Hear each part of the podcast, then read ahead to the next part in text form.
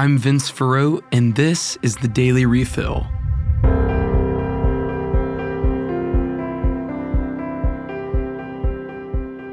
Up first today is sad news from Philadelphia. On Saturday, November 5th, a number of shooters opened fire on a crowd outside of a bar around 10:45 p.m. They drove up, got out of the car, fired at the group, returned to the car, and then fled the scene.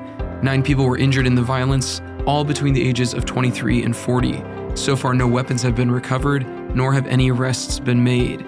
Police are continuing to investigate the situation. In international news, a plane carrying just under 50 people crashed in Tanzania on Sunday, November 5th. At least 19 people were killed in the crash landing, and 26 have been rescued. The cause of the crash is still not certain at this point. Let's pray for all the victims, their families, and all of those affected by the crash.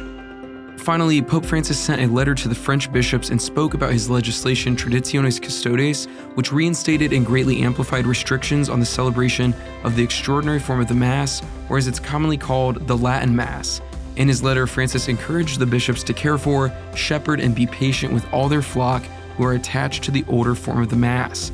The bishops are set to discuss the place of the extraordinary form in France as they meet this month for their plenary assembly.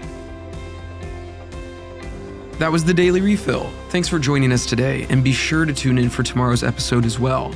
If you want to find more episodes or other great shows, be sure to check out spokestreet.com.